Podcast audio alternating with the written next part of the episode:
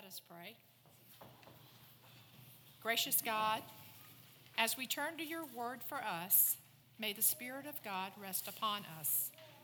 Help us to be steadfast in our hearing, in our speaking, in our believing, and in our living. Amen. This morning's first reading is from the Old Testament.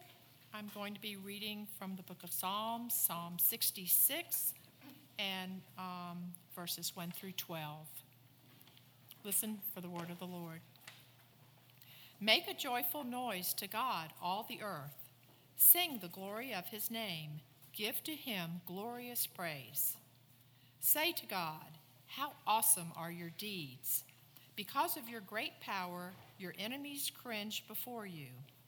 All the earth worships you. They sing praises to you, sing praises to your name. Come and see what God has done. He is awesome in his deeds among mortals. He turned the sea into dry land. They passed through the river on foot. There we rejoiced in him who rules by his might forever, whose eyes keep watch on the nations. Let the rebellious not exalt themselves. Bless our God, O peoples. Let the sound of his praise be heard, who has kept us among the living and has not let our feet slip. For you, O God, have tested us. You have tried us as silver is tried. You brought us into the net. You laid burdens on our backs.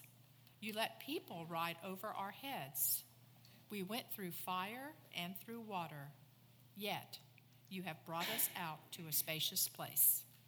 The word of the Lord.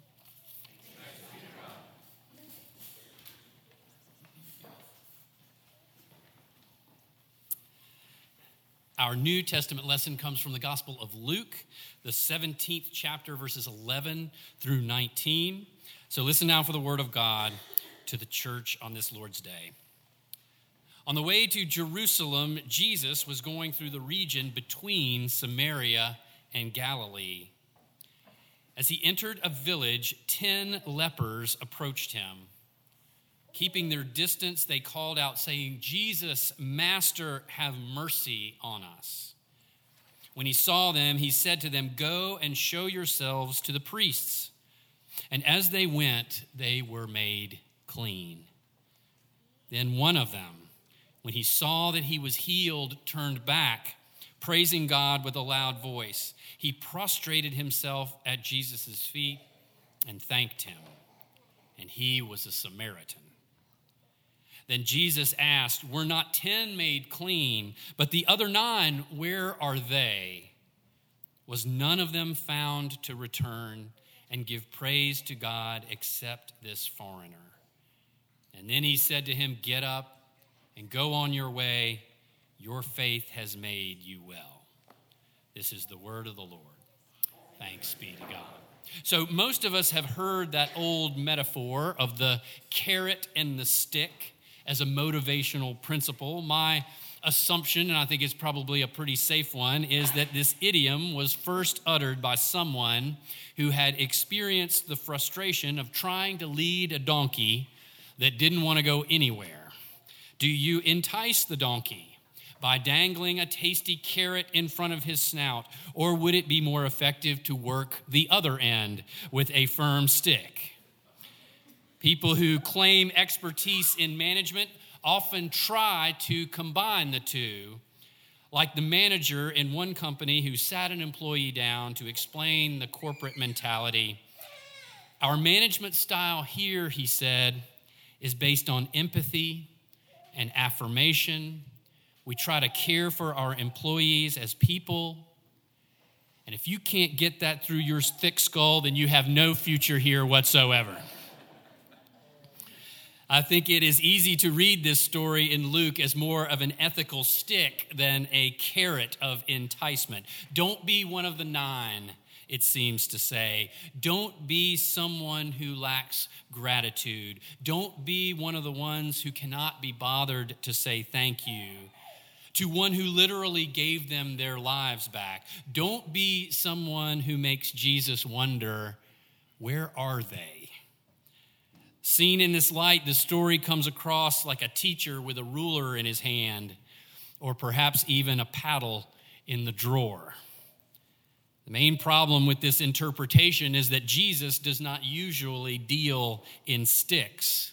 He did wield a whip once in the Gospel of John, he made it himself, and he used it to drive off the money changers who had turned God's house of prayer into a business. But that's the only time Jesus could be said to have picked up a weapon. Jesus doesn't deal in sticks or rulers or paddles. He is much more of a carrot kind of a guy, although that image woefully understates what Jesus offers. A carrot, at best, is a momentary and fleeting gift, a few morsels of something good. Jesus invites us into a lifetime of blessing a wealth of affirmation. He offers to show us the way, to give us the truth, and to imbue us with the life that lives forever. Now, I don't think this is a stick story. And another reason is because those nine others did nothing wrong. Our initial response is to think that they did, but that's not really in the text. The lepers never really get near to Jesus because they knew they weren't supposed to get near to Jesus. They were required to stay away. So they shouted to Jesus from a distance, asking for mercy. And Jesus shouts back to them Go show yourselves to the priests. Now, there were all kinds of things that Leviticus would require them to do to be declared clean under the law. I won't detail the process, but it was onerous. And no one would start that process of sacrificing and bathing and shaving and sacrificing unless they were pretty sure that they were ready and that the end result would, that they, would be that they would be made clean or declared clean. So it was actually an amazing act of faith that on the distant word of a man that they didn't really know, they would dare to go to the priest to be declared healed. And that faith was richly rewarded, for as they went, they were made clean.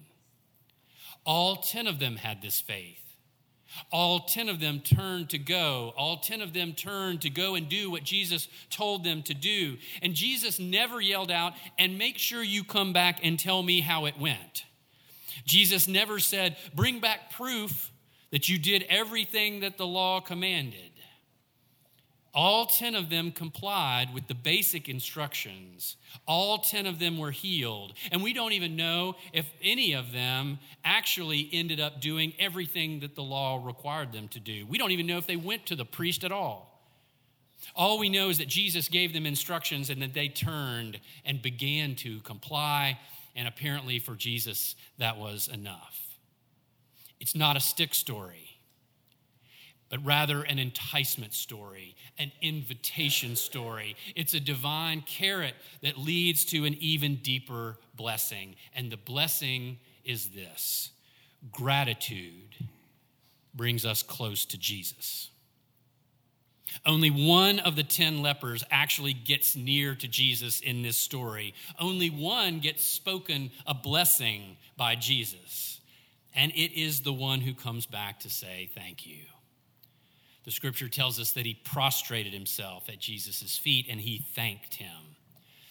The joyful miracle of his liberation, the exuberant acknowledgement of a gift freely given, the irrepressible desire to give thanks to the one who had set them free, all of that combined to bring this unnamed foreigner, this Samaritan, to the feet of the Son of God. And just as Jesus did for the woman who fell at his feet to anoint them and wash them with her hair and her tears, Jesus praises the faith of this man and gives him a blessing that is remarkably similar. Your faith has saved you. Go in peace. Gratitude brings us close to Jesus. The joy, the blessing, and the peace of Jesus. John Killinger, a pastor and professor at Vanderbilt Divinity School, tells a story about a minister he knew in New York City. That minister was going about all kinds of things during the day. He was passing back and forth through the sanctuary. And one of the times that he passed through the sanctuary, he caught out of the uh, corner of his eye a glimpse of an older gentleman sitting in the pews. And he looked over there and he realized he didn't know this man. So he went about his business. The next time he passed through the sanctuary, the man was still there. Half an hour later, he came through again. The man was still there.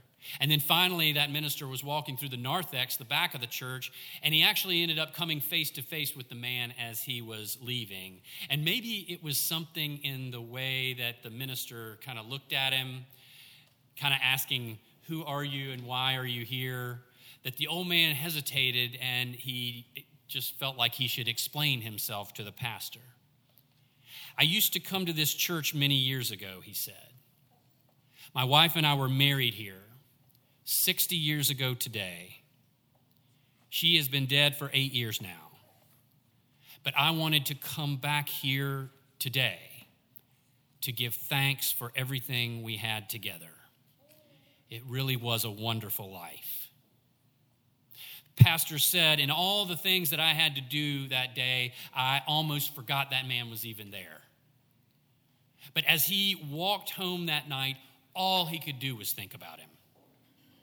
I realized that's what it's all about, he said. Coming back to give thanks. That man was one of God's victories.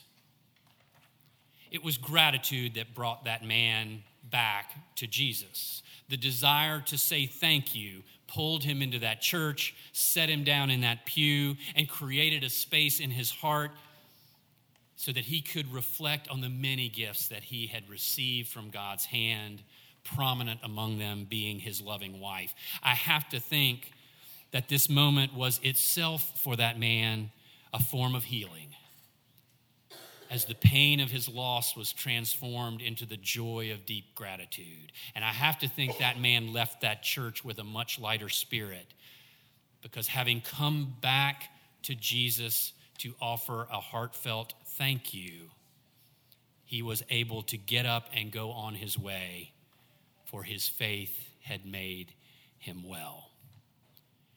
Julian of Norwich learned this lesson the hard way in the 14th century, the Christian mystic became desperately ill during the time of the Great Plague. She was so sick that the priest was called in to administer the last rites. After they were administered over the course of an afternoon, Julian had a series of powerful visions. In one of these, she specifically remembers hearing the voice of God the voice was so clear, she said, so strong, so firm, uh, that it seemed as if God must have been hovering right above her. And she was a very brave woman, for in that precious and probably intimidating moment, Julian dared to ask God a question that she had always wanted to ask. I don't know what that would be for you. If you perceived that God was right there talking to you, what question, if you had one to ask, what question would you ask God? For Julian, she wanted to know why people had to suffer. She wanted to know why bad things happen to good people. And when the reply came to her, the voice had changed. It was softer, it was gentler, it was more personal, and she knew that it had to be the voice of Jesus. And notably, Jesus did not answer her question by telling her why. He did not explain why the storms of life exist. Instead, Jesus simply moved over the storm, above it and beyond it. And the voice said this All shall be well all shall be well, and all manner of things shall be well. And she was healed that day. And the rest of Julian's life became an extended thank you to Jesus. In her later writings, she would pen these words True thanking is to enjoy God. Gratitude is a true understanding of who we really are. With reverence and awe, we turn ourselves around toward the work God leads us to do, enjoying and thanking with our real selves. Julian learned as well as anyone ever has the truth that saying thank you brings us as near to Jesus as we ever can be and makes us able to say, All shall be well. All manner of things shall be well. Unfortunately for us, it's pretty easy to forget these things. In the busyness of life, in the messiness of life, in the frustrations of life, we can forget that saying thank you brings us closer to Jesus. We can forget that offering gratitude is not just something we should do, but something that can actually make us well. On this particular day, flight attendant Faye Lane had forgotten those things. It was much easier that day for her to remember that people can be horrible. That's what she said horrible. And they can be really horrible after being cooped up in a plane for a few hours. And she had noticed that that was even more true in the tense days after 9 11. As her flight took off from JFK in late September of 2001, just weeks after the Twin Towers fell, the plane banked around lower Manhattan, and even then they could see that the area was still smoldering. And to her amazement, a man walked by her in that moment right past her jump seat on the way to the restroom. The fasten seatbelt sign was clearly on. The plane was, uh, you know, was ascending, but here he came anyway. And she knew who he was because she had already seen him. She knew it was the guy who had already triggered her a few times, kind of tweaked her pet peeves. First of all, his luggage was a garbage bag. Flight crews hate that. That was strike one.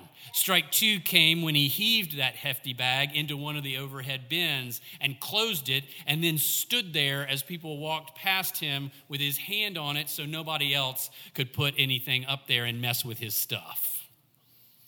She muttered to herself, Those bins are shared space, and it made her mad, but she didn't say anything out loud. But still, definitely, strike two.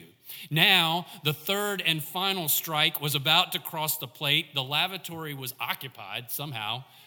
So that here comes this man while the fastened seatbelt light is on, while everybody else is safely in their seats, and he's just standing there waiting to get into the restroom right in front of her. Sir, the seatbelt sign is on, she said. I know, he replied, but I've really got to go. And she was perturbed, but again, she tried to make the best of it. She figured she might as well make some small talk. That was her job, that was what she was trained to do. Are you traveling for business or for pleasure? She asked. Neither, he answered.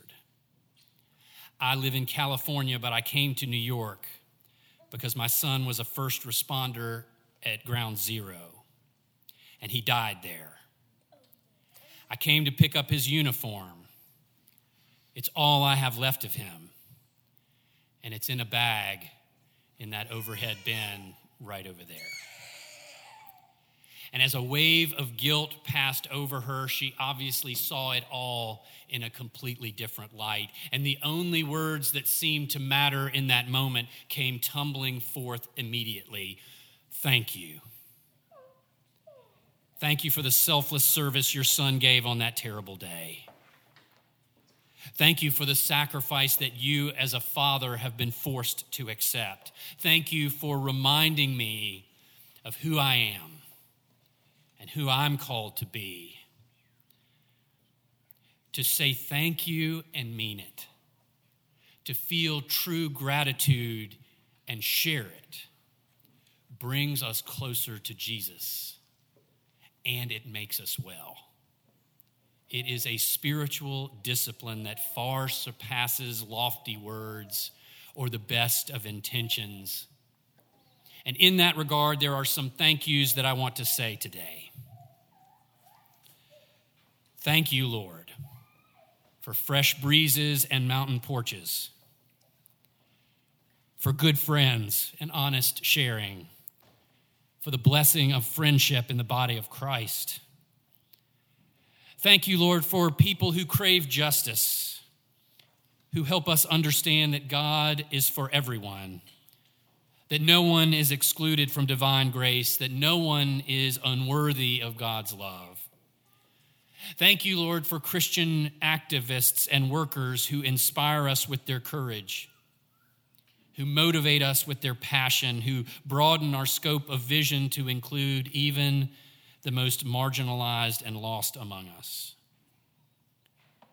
Thank you, Lord, for faithful and loving colleagues who share with me this work of ministry who are so generous with their friendship and their support, and who give me hope for the church. Thank you, Lord, for my wife, Stephanie, who stands with me in our search for truth and faithfulness.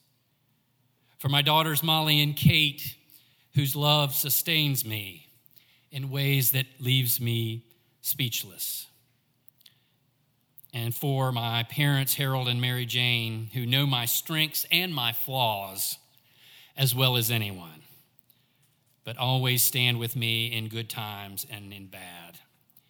And thank you, Lord, for the people of this congregation who seek you first, who know that the church is bigger than they are, and who pray earnestly that your will and not theirs will be done. Ten lepers were healed by Jesus. Only one received an extra blessing. Only one found himself at the feet of the Master. Only one was made well, not just in the flesh, but in the spirit.